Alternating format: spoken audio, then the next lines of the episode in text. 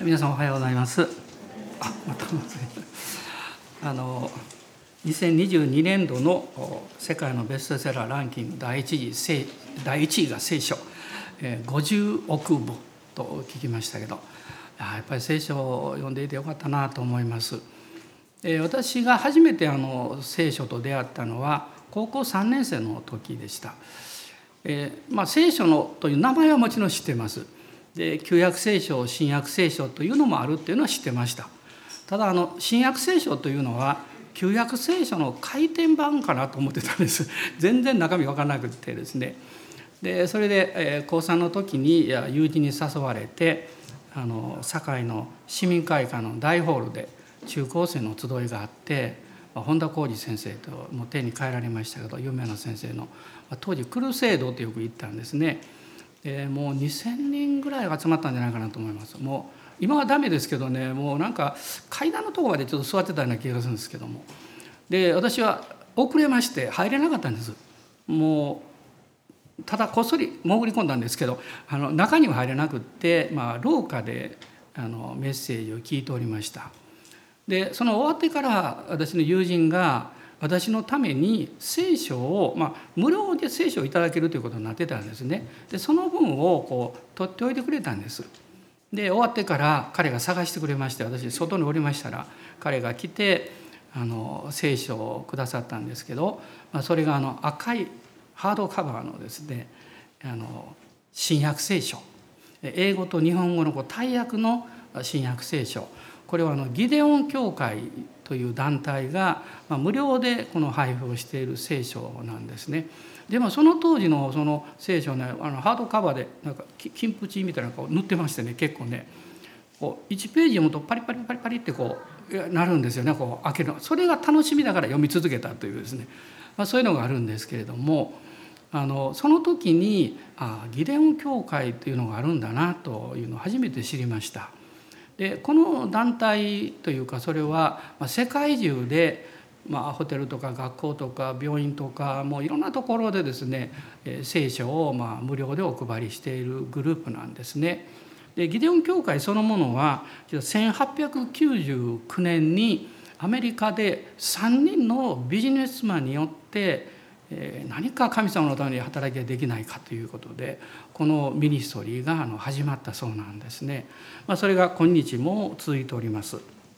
でじゃあギデオンって何なのかということになるんですけども、まあ、これはあの聖書の中に出てくる一人の人物の名前なんです。で今日はこのギデオンという人物についてお話をしたいと思っております。で聖書はお持ちの方はあの四式ですね旧約聖書の四式の7章を開いていただけるでしょうか。四式7章の9節から少し長いんですけど、まあ、終わりまで20あ終わりというか23節まで読みたいと思います。四式7章の9節からです。その夜主はゲデオンに言われた立ってあの陣営に攻め攻め下れ。それをあなたの手に渡したから。もしあなたが下っていくことを恐れるならあなたの従者プラと一緒に陣営に下っていき彼らが何を言っているかを聞け。その後あなたの手は強くなって陣営に攻め下ることができる。ギデオンと従者プラは陣営の中の隊列の端まで下っていった。ミデアン人やアマレク人また全ての東方の民が稲子のように大勢平地に伏していた。彼らのラクダは海辺の砂のように多くて数えきれなかった。ギデオンがそこに来るとちょうど一人の者が仲間に夢の話をしていた。聞いてくれ。私は夢を見た。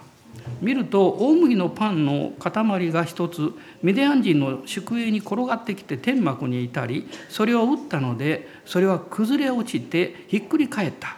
こうして天幕は倒れてしまった。するとその仲間を答えていった。それはイスラエル人ヨアシの子ギデオンの剣でなくて何であろうか。神が彼の手にミディアン人と全陣営を渡されたのだ。ギデオンはこの夢の話と解釈を聞いた時主を礼拝しイスラエルの陣営に戻っていった。立て主はミディアン人の陣営をあなた方の手に渡された。彼は300人を3体に分け全員の手に角笛と殻の壺を持たせその壺の中に松明を入れさせて彼らに言った。私を見てあなた方も同じようにしなければならない。見よ私が陣営の端に着いたら私がするようにあなた方もしなければならない。私と私と一緒にいるすべての者が角笛を吹いたらあなた方もまた全陣営を囲んで角笛を吹き鳴らし主のためギデオンのためと言わなければならない。真夜中の夜番が始まる時ギデオンと彼ら一緒にいた100人の者が陣営の端に着いた。ちょうどその時万兵が交代したばかりであったので彼らは角笛を吹き鳴らしその手に持っていた壺を打ち壊した。3体の者が角笛を吹き鳴らして壺を打ち砕き左手に松明を右手に吹き鳴らす角笛を固く握って主のためギデオンのための剣と叫んだ。彼らはそれぞれ持ち場に立ち陣営を取り囲んで陣営の者は皆走り出し大声を上げて逃げた。300人が角笛を吹き鳴らしている間に主は陣営全体にわたって同士討ちが起こるようにされたので軍勢はチェレラの方のベテハシラやタバテの近くのアベルメホラの岸辺まで逃げた。イスラエル人はナフタリアシェルまた全マナセから呼び集められてミディアン人を追撃した、まあ、これはあのほんの一部のところを読んだところなんですけれども、まあ、今日のメッセージのタイトルは「勇敢に信じた人ギデオン」「勇敢に信じた人ギデオン」まあ、こういうタイトルであのお話をします。まあ、ギデオンというのはどういう人であったのか。また彼が神様に選ばれて用いられるプロセスの中でどういう取り扱い訓練を受けたのか。そして結果的に彼は勇敢に何を信じて行動したのか、まあ、こういうこう点についてあのお話をしていきたいと思っています。でこの物語は旧約聖書のこの四式ということの中にまあ出ているわけですけれども、まあ、四式というのはあの一章の一節にまず出てくるんですがヨシュアの死後というところから始まります。でヨシュアっていうのはモーセの後継者ですねイスラエルの民を荒野をずっと一緒に導いてきてモーセがあのカナの地に入る直前に天に召されましたけれどもヨシュアは後継者に選ばれて、まあ、カナンの地を、まあ、今のイスラエルですねそこを征服していくわけです。まあ、その戦いは約6年半ぐらい続いたわけですけどもででも全部を勝ち取ることはできなかったんですね。まあ、それは一つの大きな理由はイスラエルの民の不信仰にあったと聖書は言ってるんですけども、まあ、でもまあ彼が天に召される日が来ましてでその後ですね偉大なリーダーが亡くなったんですけれどもイスラエルの民は、まあ、カナンの中に地に、えー、土地分割をしましてそれぞれの地域にこう定住を始めるわけです。ただですね全体をリーダーとして誰が治めるかということになると、えー、建てられた王はいないわけです。ですからもうだんだんだんだんみんながですね偶像礼拝に走ったり好き勝手なことを言い出してまあ無政府状態のようなことがこのイスラエルの地に起こっていくわけです。で実は神様が導かれたのはいわゆる神聖政治神様の御声を聞くリーダーがそれをみんなに伝えて民を治めていくという政治なんですけどまあこれはやっぱり人間って目に見えるものがないと弱いんですね。民が混乱を起こして、まあ、最終的には王が欲しいということになります。それで預言者サムエルの時代に王を立てることになります。最初の王がサウルという王様なんですそして2代目が有名なダビデ3代目がソロモンでこの3代の時代を統一王国時代というふうに呼びますでその後北王国と南王国にイスラエルが分裂してしまって最終的にはシリアとバビロニアによって国全体が滅んでしまうわけですね。もう少し後ではあの、まあ、ギリシャに治められたりしますけどもローマ帝国によって、まあ、エルサレムももう崩壊してしまう神殿もなくなってしまうというようなことが、まあ、起こっていくわけです。でそのヨシュアが死んでですねえー、そしてまあサウル王が建てられるこの間その間をこの獅子時代というふうに呼んでおります。で獅子というのは、まあ、日本語でも使うんですがあんまり使わないですね。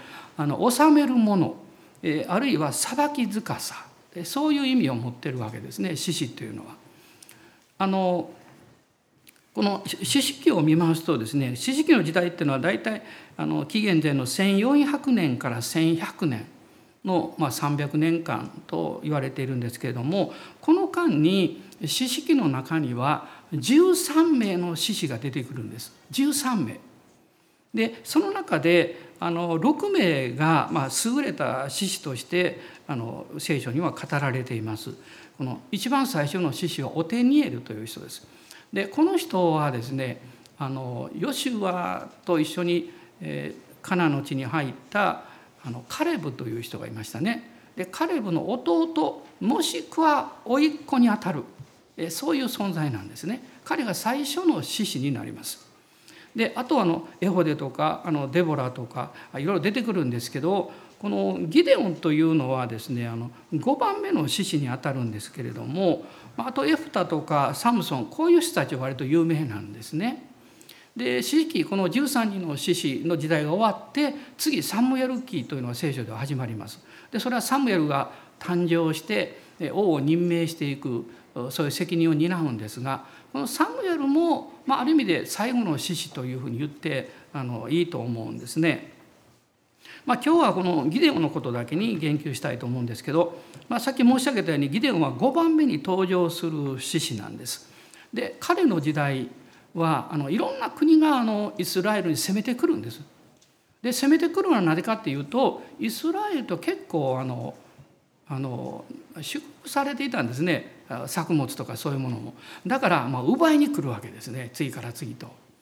でこのギデオンの時代にはあのミディアン人と書かれておりますが彼らがあの絶えずやってきて豊作の時期あの収穫の時期になるとそれを奪い去っていく。でまた最終的にま大きなあの軍隊でこのギデオンのいる時代にこう攻めてくるわけなんです。でギデオンというのはお父さんの名前があのヨアシュという人ですねヨアシュ。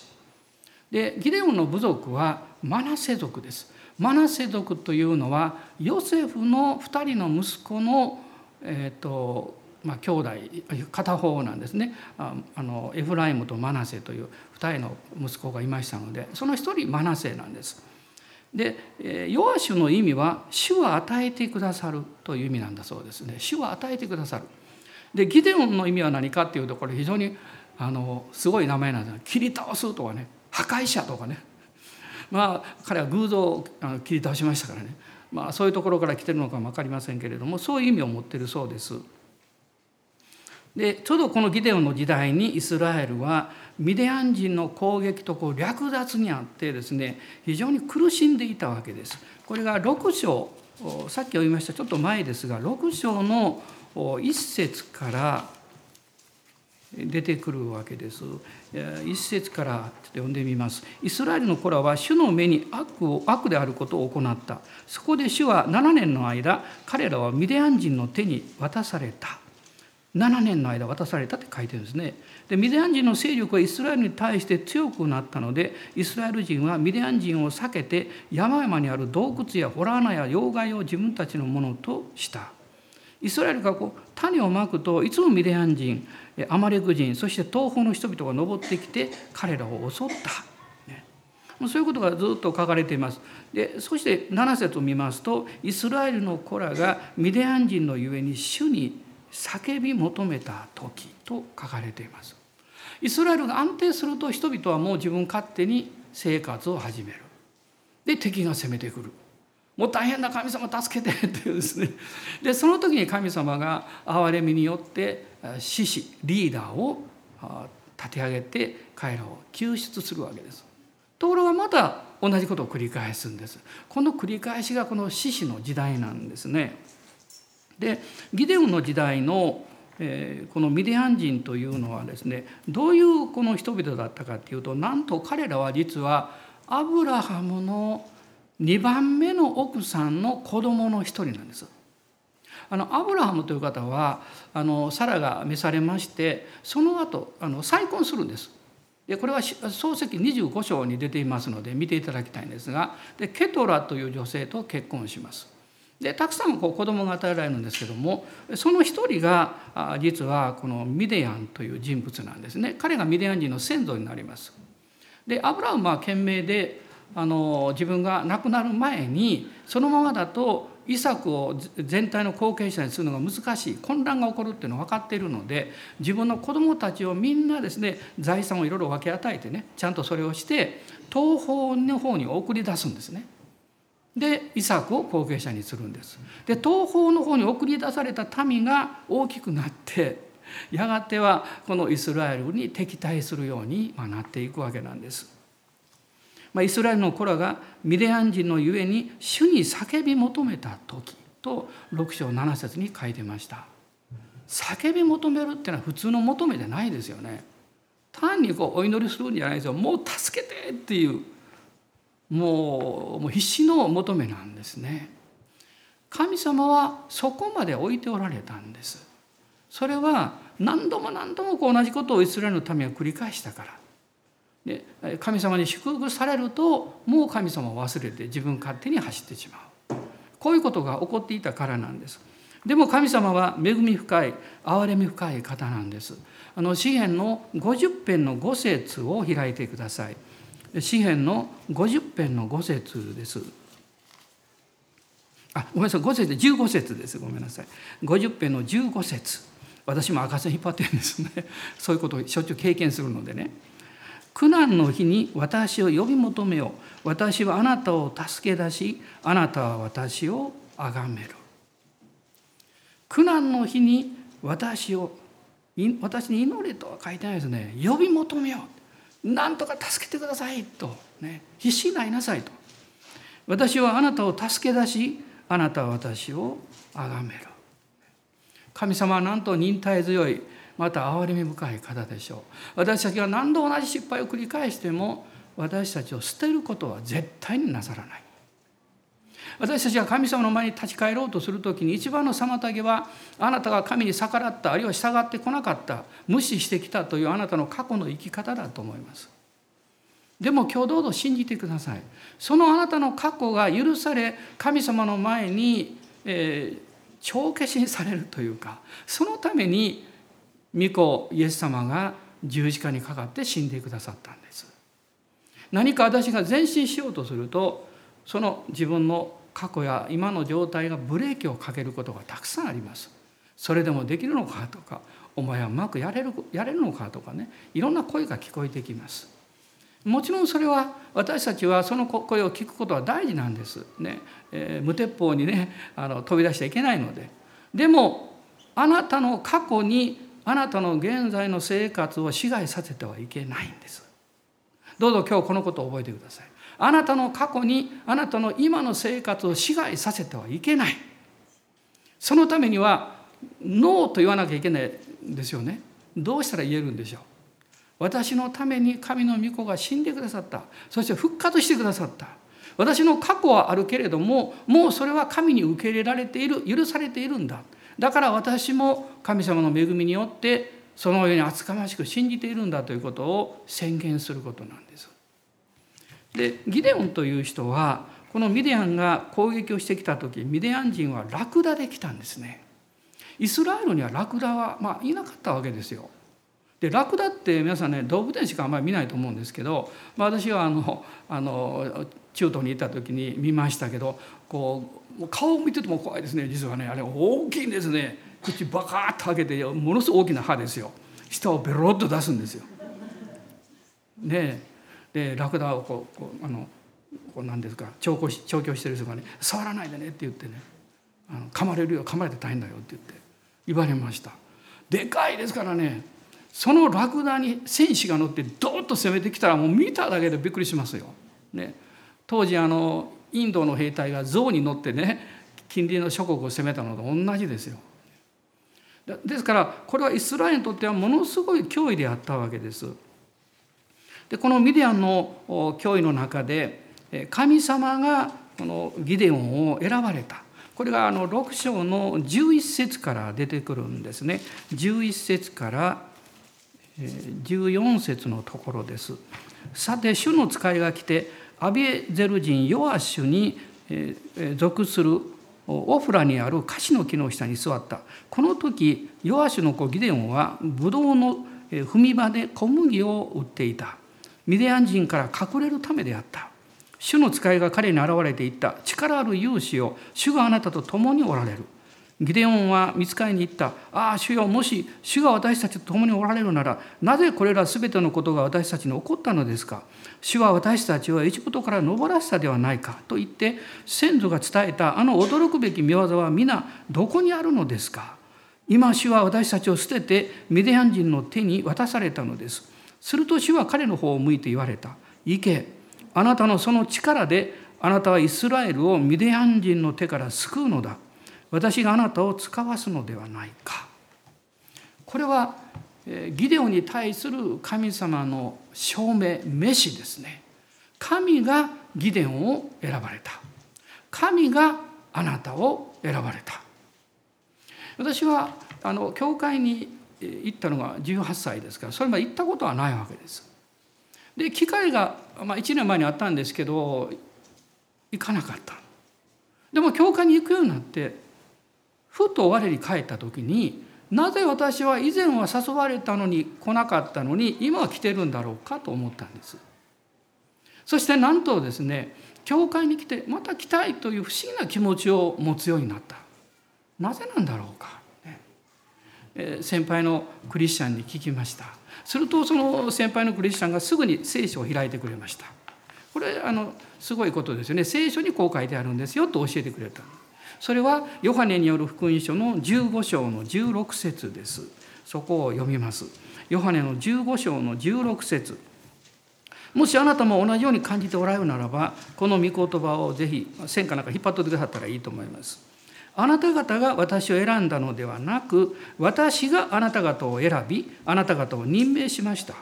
それはあなた方が行って実を結びその実が残るようになるためまたあなた方が私の名によって父に求めるものを全て父が与えてくださるようになるためです。神があなたを選ばれたんです。そしてただ単に選ばれたんじゃなくってあなたを豊かにするためです、ね、ここにちゃんと書いてます。父が与えてくださるようになる、ね、その実が残るように。でもしばらくして思ったんです。私は続けて教会来てるけどなぜ私の友達やあのいろんな方を誘ったけど1回で来なかったとかですね。そういうことはどうして起こるんだろうかと思いました。やっぱり聖書にちゃんと書いてます。でそれはあの同じ4年の福音書ですが6章の37節を見ていただきたいんです。これはあのもちろんあの結論ということではないんですけど今の時点で考えた時と言って考えた方がいいと思いますが6章の37節にこう書いています。父が私に与えてくださるものは皆私のもとに来ます。そして私のもとに来るものを私は決して外に追い出したりはしません。神様が選び引き寄せてくださっている。それでは来なくなった人は引き寄せられなかったのかというとそうではもちろんないんです。今そういうふうに言うことはできません。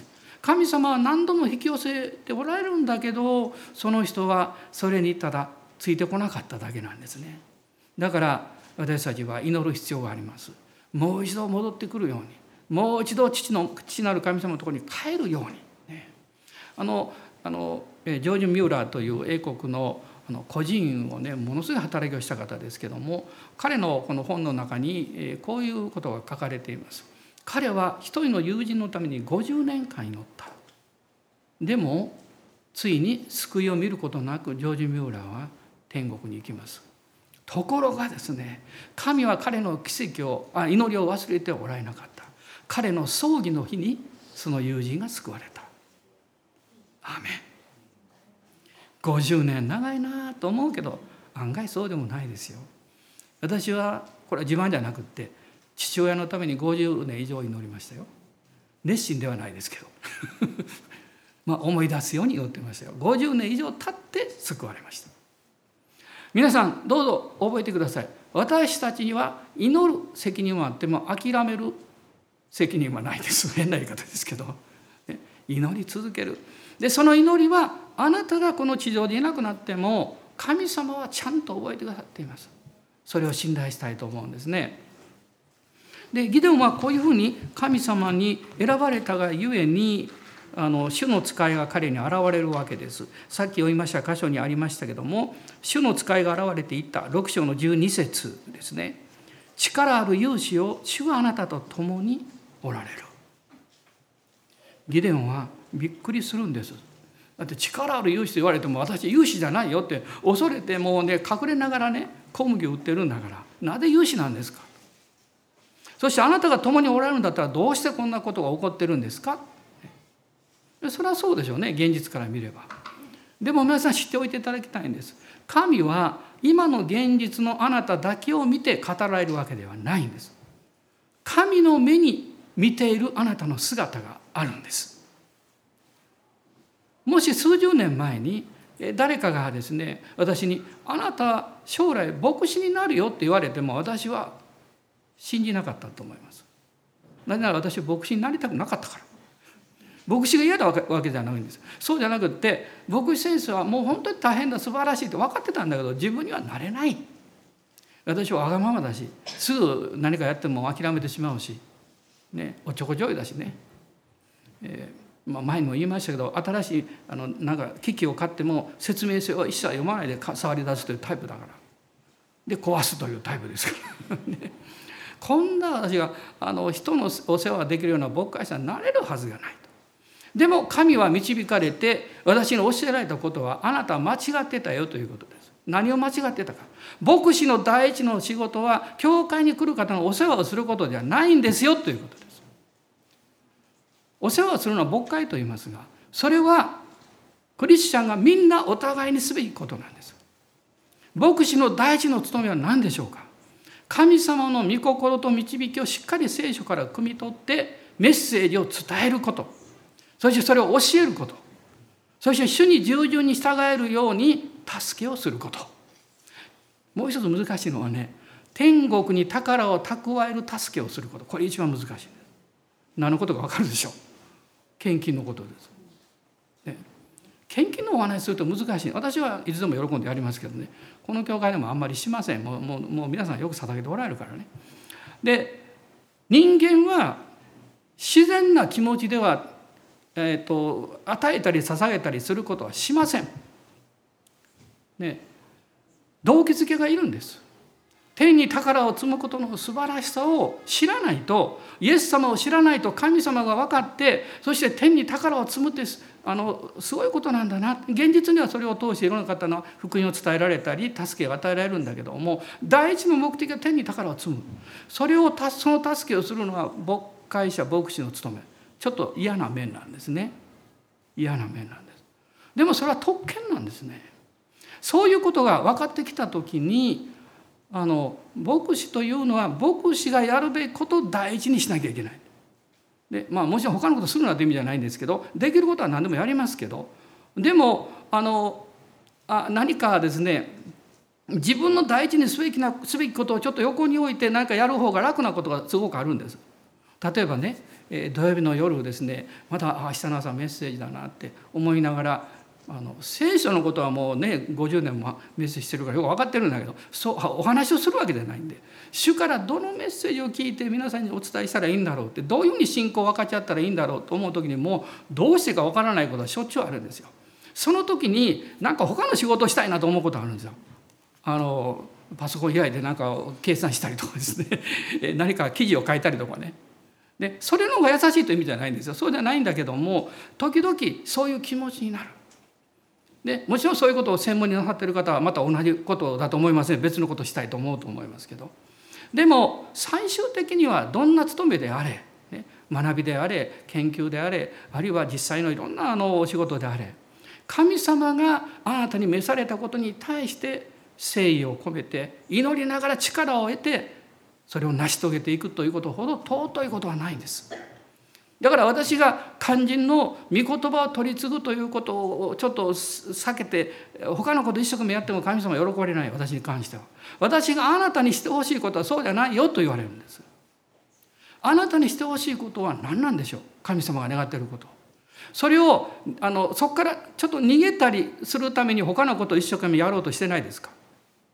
あるいは他のことでやって気を紛らわしたりしてないですか？もしそうだとしたら「主はごめんなさい」と言って どうぞあなたのなすべきところに戻っていただきたいと思うんですね。ギデオンはどういう人物だったかっていうと非常に臆病だったんです。だから力ある勇士と言われたってそんなものではないと彼は自分がよく知っていたんです。でも神様はあなたは勇士なんだ。私の目に勇士なんだということをおっしゃってるんです。そして彼にあのおっしゃったんですね。この7章の10節あごめんなさいもうちょっと前でしたね。6章のところでギデオンにこのおっしゃったんですけれどもこの12節にその力ある勇士をと神様はおっしゃってですねこの14節ですね主が彼の方を向いて言われた「行けあなたのその力であなたはイスラエルをミディアン人の手から救うのだ」するとあのゲデオンは言うんですよ。私は力なんかないですよってこんなに弱いものです。私の部族の中で最も若くて弱いものですというふうに言い訳をしてるんです。15節。その力って何なんでしょう？神様はギデオンの何を見てその力と言ったんでしょう？私はこういうふうに考えるんです。ギデオンは隠れて仕事をしていたけれども彼の心の中にはうめきがあり戦いがあったんですね。それはまさに神に対する渇きだったんです。弱さというのはある意味で渇きなんですね。何もできないけど渇きがあるんで弱さを受け入れなきゃいけなくなるんです。でももう一つはギデオンが告白しているように神は偉大な方であるということを知ってるんですよ。その信仰の知識なんですよ。えこういう同じ例がありますね。あのラハブという人、ね、彼女はあの、えまあ、遊女ラハブというふうに言われてます。エリコで貧しい生活をしてました。イスラエルの石膏が来た時に彼は彼女は彼をかくまったんですね。そして彼女は言うんです私たちは知ってますよってあなた方がいかに神に導かれたい力強い民であるかを聞いてるからですと言ってるんです。皆さん御言葉を聞くこと。聞いた御言葉を心の中に蓄えること。それがあなたの力なんです。そしてあなたが渇きを持った時にその必要なタイミングが来た時に神はその御言葉をあなたにパッと教えてくださる。これを信じていくんですよ。と、ね、勇気を出しなさいとこうおっしゃるわけです。えそして神様に導かれてギデオンが最初にあったことはその町にあったこの25節に書かれてるんですけれどもバールの祭壇を壊してえー、アシェラ像を切り倒したやる切り倒したミデオンあのギデオンですよね。で彼はこの恐れながらですね弱い存在であったけれども神様に導かれたことはやったんですよ。で町の人がこれはギデオンと仲間がやったということが分かってお父さんにもう文句言うに文句だけじゃないですね。お前の息子を殺せと大変なことをやったんだと。その時お父さんがなんとギデオンの側に立つんです。なぜだと思います？私はこのこと一生懸命考えました。なぜなんだろうって。お父さんを偶像崇拝者から誠の神様に立ち返らせたのは確かにギデオンなんです。ギデオンが何をしたっていうんですか？彼はもちろん偶像を切り倒したんですね。でもお父さんが見ていたのはギデオンの変えられた人生だと思います。それまでですね父の目から見てもギデオンのこの自己評価っていうかセルフイメージはものすごい低かったわけですよ。おそらくお父さんにもなんでこんな小さなあのものに私を産んだんですかって文句言ってたかも分かんないですよね。で彼は臆病だったんですよ。父はそれよく知っていたんですよ。ところがある日を境にですね勇者になったんです。命を懸けて偶像を打ち壊したまあもちろんまだ恐れはあったけれどもね実行したんです。父はその姿を見た時にきっと彼も霊的に理解できる方だから思ったんでしょう。義伝を書いたのは誰かの言葉じゃない。神の言葉だ神が彼に語られたに違いない。そして彼はそれを実行したんだ。どうも最近何か犠牲の捧げ物をどっかで捧げとった。それを何となく聞いたなってこの前に出てくるんですけどね。それがその父の思いを変えていったんです。でなんと素晴らしいことはこの時からヨアシとギデオンお父さんと息子はですね単なる親子ではなくって霊的な父と子という立場にもなったんですね。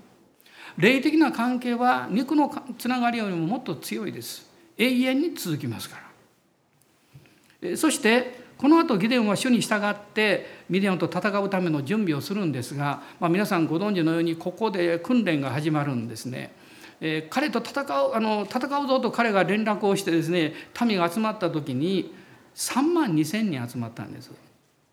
ところが神様はねこの7章の2節から8節のところを、まあ、ずっと目を通していただきたいんですが民は多すぎると言ったんですよね。あその前にですね恐れてる者は帰れと言えと言ったんです。それは3万2千人の中の2万2千人が帰っちゃったんですよ。3分の1になったんです。もし私たちが何かプロジェクトをしようってあるいは何かを神のためにやろうとした時に気が付いたら3分の2ぐらいの人はもう帰っちゃったって どういう気持ちになるでしょうね。1万人残ったんだところが神様はそれでも多すぎると言ったんです。それでも多すぎる。あえてミディアン人はねこのあの7章を見ていくと分かるんですけれどもあのもう海の砂のようにおるんですよ。です。で1万人だってもうどうして戦うことできるんですかということです。それで水飲み場に連れて行ってその1万人が水を飲んだ。その時に2人の飲み方があったっていうんです。1人はもう喉乾いてるんでもう走っていってもうわ顔を水につけて犬の舐めるように飲んだんですね。ところがそうじゃなくて手で水をすくってこう飲んだ人たちがいた。神様おっしゃったんです。犬のように舐めた人は帰らせようと。手で水をすくって飲んだ人を私は用いるんだとおっしゃったんです。どういう違いなんでしょう？この犬のように舐めた人たちはねもう自分の必要が起こると真っ先に自分のことをする人たちなんです。戦いに行ってももし神様が彼らに納得できないことを言ったら多分従わないでしょう。手で水を汲んだ人っていうのは周りをちゃんとこう伺いながらもうここで戦闘準備をしているんですね。でいつでも守れるように戦えるように準備をしている。どんなことがあっても主の導きに従っていくという生き方を優先する人なんです。神様はこの300人をこの選ばれたんですね。でもあのギデオンはやっぱり不安だったと思うんです。でも神様はその時におっしゃったこれ面白いことなんですけども9節10節にあるんですがこの夜あの聖書を見るとね人々が悩んでるの夜なんですよ。私もそうかも分かりません。で夜ってのはしょっちゅう出てくるんですネヘミヤもそうだしですあの、えっと、ソロモンもそうでしたね。で主がギデオに言うんですね。立ってあの陣営に攻め上れと。でもしあなたが恐れてるんであればあなたの従者はプラと一緒に陣営に下っていけって言ったんです。私が証しをすると。で従者プラとギデオンが2人やっぱり彼はリーダーですからね敵地の中にこう隠れてこう様子を見に行くんですよね。これがいけなかったリーダーじゃないですよ。他の人行かせてくださいってね それはダメですよね。ででそこに行ってですねあの様子を見ているとなんとミディアン人がこう話をしていた。でそれがあの13節から出てくるんですけど大きな大麦のパンの塊がやってきて自分たちの天幕はもう打ち壊されてですね大変な目にあったでこの塊というのは14節を見るとイスラエル人ヨアシュの子ギデオンだというんですね。ヨアシュの子ギデオンだと。この解釈を話と解釈を聞いた時15節に書かれています。ギデオンは主を礼拝した。ここでなぜギデオンは主を礼拝したんでしょう？自分たちが勝つと分かったからでしょうか？そうじゃないです。主が彼に語ってこられたことは真実だったと分かったからです。もう一つはもう臆病でもうもうセルフイメージ自己認識も低いこんな私を神が選んでくださった。その神様の恵みと選びに対して敬意を表したんですね。そして頭を下げ礼拝を捧げたわけなんです。10節に従者プラと一緒にと書かれています。ギデオンに神様一人で行けとは言わなかったんです。なぜ二人だったんでしょうおそらくこれはですね証のためだと思いますギデオンがもし行って帰ってきた時にこういう噂話があるよって言ってもひょっとしたらそこにいた民はギデオンが私たちをただ励ますために言ってるだけかもわからないと思うと思います。ちゃんと商人を連れて行ったんです。皆さん大事なことにはねプラスもマイナスも一人の人の意見や考えをそのまま受け止めてはいけない。必ずまあ、今開きませんがマタイの18章とか第二手元にも書かれています。2人または3人の証言が必要なんです。これ原則なんですね。私はまああの私の教会は牧師2人おります。で私はあの主幹牧師。え主任牧師ごめんなさい。主任牧師というのはこの教会だけでなくてブランチ教会も含めた全体の責任者です。でもちろんあの私が一人で決めることもあるのはあると思います。しかし皆さんに関わる影響のある時に私はまあ他の牧師たちがそれを吟味してもらう場所はどこなんでしょう。私たちで言えば教会スタッフ会なんです。それを出して皆さんがそれをどう思うのかどうそれについて考えがあるのかを聞くわけです。それは何かこう民主的にやるためではないんです。ある意味で民主的なんですよ結果的にはでもそれが大した目的ではないんです神様から聞いたと思っていることが確かにそうだったのかもしそうであれば主を愛しているリーダーたちも同意できるだろうと、いうことを確認するためなんですね。もし私たちがそういう確認ができたならば形勢が不利であっても十分な準備ができなかったとしても、ね、私たちは進むべきなんですよ。ギデオンはなぜ勇者だったかここで力が出てくるんです。神様が300人を選ばれた。そして行けと言ったわけで準備をしてね。その時にその通り従う従順な信仰を持ってた。これが勇気なんです。信仰の勇気なんです。だから彼は勇者と呼ばれるんです。で興味深いのは神様はその時に16節にあるんですが300人を3体に分けて全員の手に強力な剣ではないんですね。角笛と空の壺を持たせと書いてるんです。剣を持たせとは書いてないんです。よ不思議なんです。もちろん剣はもう身につけてると思いますよ戦うんだから。でも手に持ったのは壺と角笛なんですよ。ところが敵はですねギデオンの剣と言ってるんですよ。実はこの壺こそ角笛こそ敵から見れば剣だったんですその意味がこの後で分かってきます。神様はこのギデオンに言うんですね。敵地に行った時に神様があのゴーという合図をした時にみんなが一斉に角笛をバーッと吹き鳴らす300人がですよ。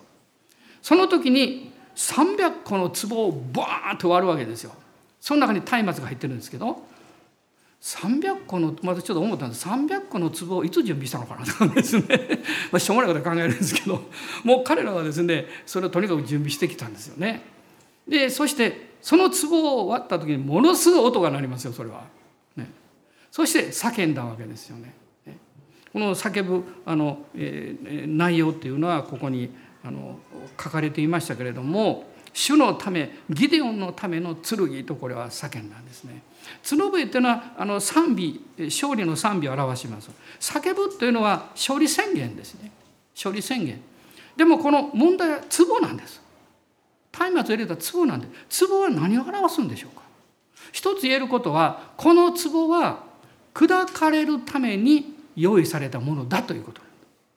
物を入れるためじゃない千里を持って帰るためじゃないです砕くためなんですここに実は勇気ある決断えギデオンがした意味があるんですね。でこの空壺というのは私たちにとってはどういうことを意味しているんでしょうか空壺と書かれているように空っぽなんですが多くの場合私たちは中身が入ってると勘違いしてるんです。あなたがイエス様の皆によって従う時に必ずこの壺を割らなきゃいけないんです。壺を割らないと前進できないんです。そしてその時に気が付くんです。これは空っぽだったってどんな壺か一つは劣等感という壺です劣等感の壺その中身がいっぱい入ってると勘違いしてるんですね神様は空壺だよって言うんです私も経験あります。劣等感強い方ですからね。いろんな劣等感があります。で一つ一つ取り除かれてきてきたわけです。まだなくなったわけじゃありません。まだあります。どうぞご安心ください。まだあります。でも例えばですね最初の、えーと、よく覚えてるツボは人の前に立って挨拶をすることでした。全然そういうのできなかった。もう小さい頃からベソを書いてもう泣くタイプでしたからもう人の前なんか絶対立たない。でもクリスチャンになってそういうチャンスが来るわけですよえー、もう救われて間もなくあの、まあ、当時天幕集会で伝道集会ありましたけどもう夏になるともう必ずあの応援に行きましたすると必ず「証ししてください」って言われるんですよ。もう新しい方初めての方おじさんおばさんがいっぱいいるのにね、えー、まだもう二十歳そこそこの若者が前に立って話をするわけですよね。そういうふうにやってる時にあこのことに関しては劣等感を持つ必要がないんだなって分かったんです。他の劣等感まだあるんですよ。でも人の前で話す劣等感は必要ないって。都合が割れたんですそして私が恐れてるほど中身は何もなかったって。やってみたら分かったということなんですね。劣等感のツボというのはあなたに物事を否定的にあるいは消極的に考えさせる理解させるそういう力を持ってるんですね。そうするとさっき申し上げたように自信を失わせてセルフイメージを低くするんですよ自己評価を低くするんです物事がうまくいかないというのを環境とか他の人のせいにしたり自分の周りの人々のせいにするんです。もう二つ目は何かっていうとね孤独という空壺なんです。孤独感ですね。孤独というのは誰も分かってくれない助けてくれないという思いに縛られていることです。孤独というのは必ずしも一人ぼっちでに置かれていることではないですね。周りに人がいても孤独はあるんです。周りに家族がいても一人ぼっちというのはあるんですね。それはその中身の問題なんです。誰も自分のことは分かってくれないあるいは助けてくれないっていうですねそういう思いが非常に強くなるんですギデオはそうでした6章の15節に最も弱く一番若いのです自分が力がないことを絶えず彼は強調したんです私がいかに力がないかって何度も何度も言ってるんですねそうするとどうなるんでしょう周りの人々との健全なつながりがちょっとずつこう途絶えていくんです。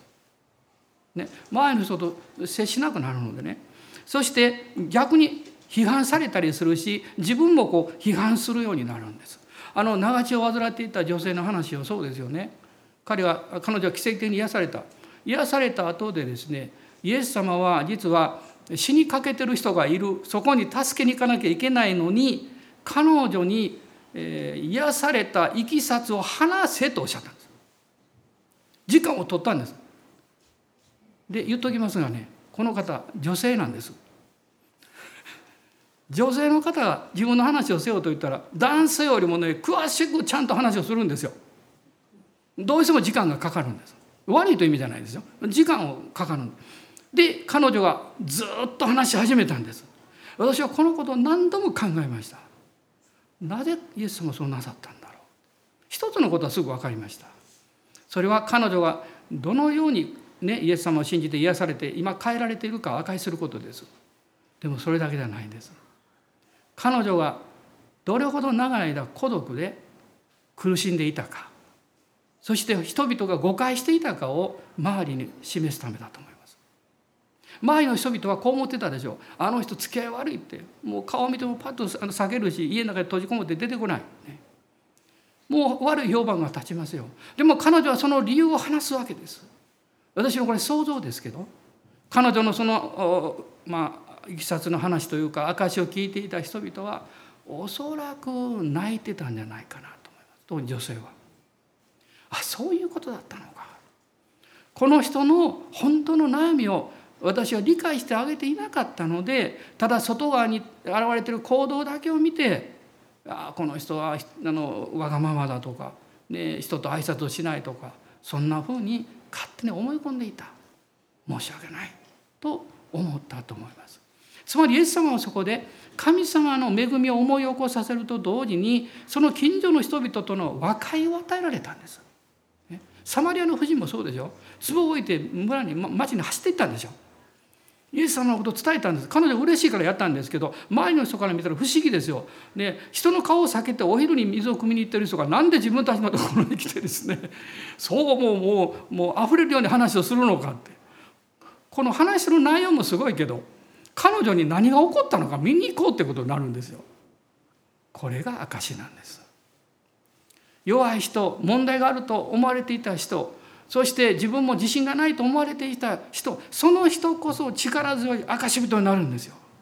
あなたの壺を割ってください。ね、この孤独という壺を割っていただきたい。そのもう一つの壺が同時に割れるんです。それは恐れという壺です。ね、恐れ、ね。それは怒りと結びついてます。恐れと怒りなんですね。この壺が割られた時に自由になるんですね。神様から与えられたビジョンがその人の内から溢れてくるんです。霊の解放を経験するだけではなくって神様から与えられる感謝と平安があなたの生活の中に溢れてくるんです。そして精霊の油注ぎが起こった時に勇気が来るんです。精霊の油注ぎって一体何なんでしょう？これはいろんなものに変化するんですよ。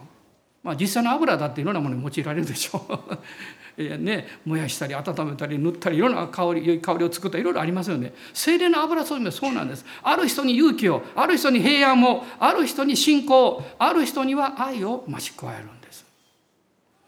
しかしその油注ぎを止めてるのは壺なんです。壺ですね。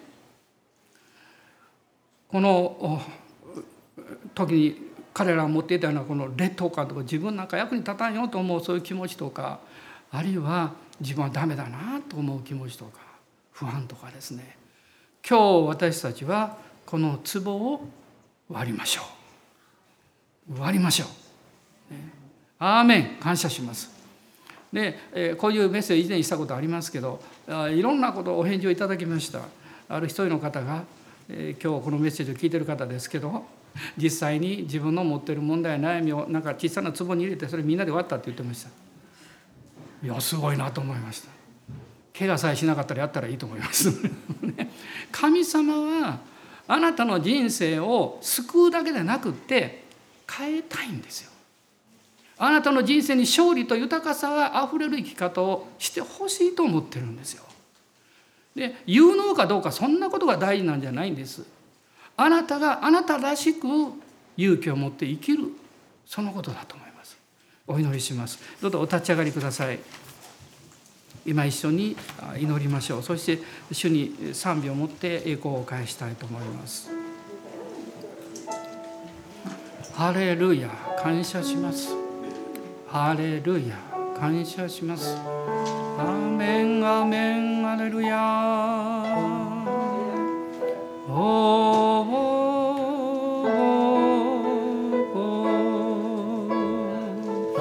私には音が聞こえてきます。いろんな兄弟姉妹が壺を割ってます。もう劣等感を出ていけと言ってその壺を割ってます。ハレルヤ。孤独という壺を割ってます。もう私は一人じゃない主が共におられる。愛する兄弟姉妹が共におられる。私の親しい友がいる。ある人は怒りという壺を割ってます。自由になるんです。アーメン感謝します。ハレルヤ感謝します。主の皆を褒めたたえます。アーメンアーメンアーメン。ハレルヤハレルヤ。お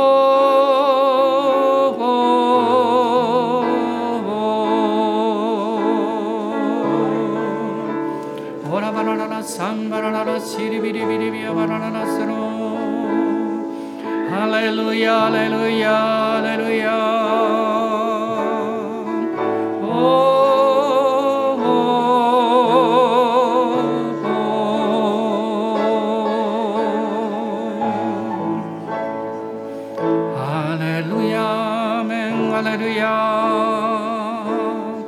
今日もう一度新たに自由になります。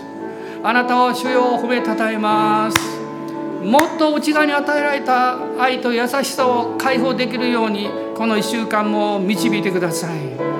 アーメンアーメンアレルヤ。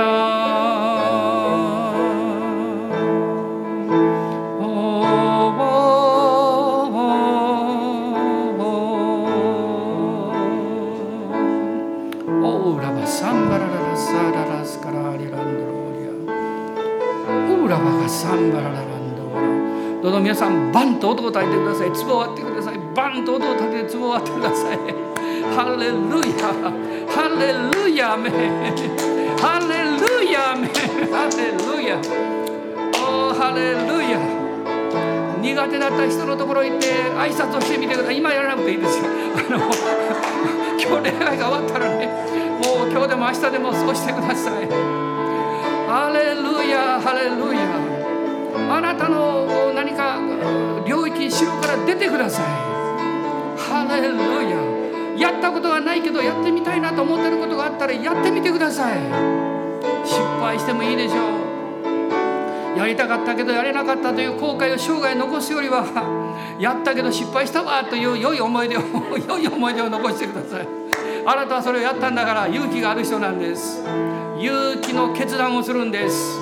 ギデオンのように。アーメンアーメンアーメ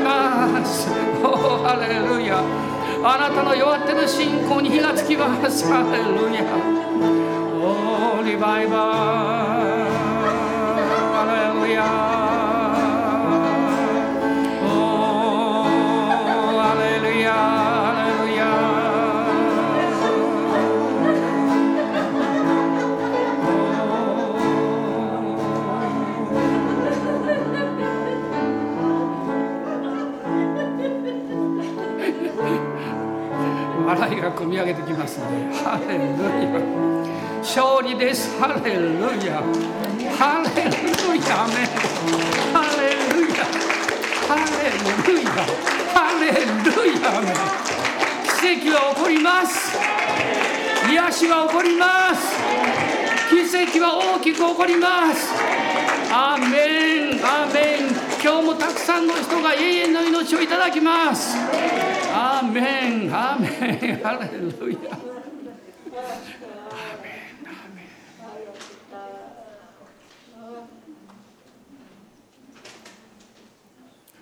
祝祷しないといけないでしょうね。祝祷します。私たちの主イエス・キリストの恵み、父なる神のご愛、精霊の親しい御交わりが私たち一同の上にこの1週間特別な油葬儀を豊かにありますように。アーメン。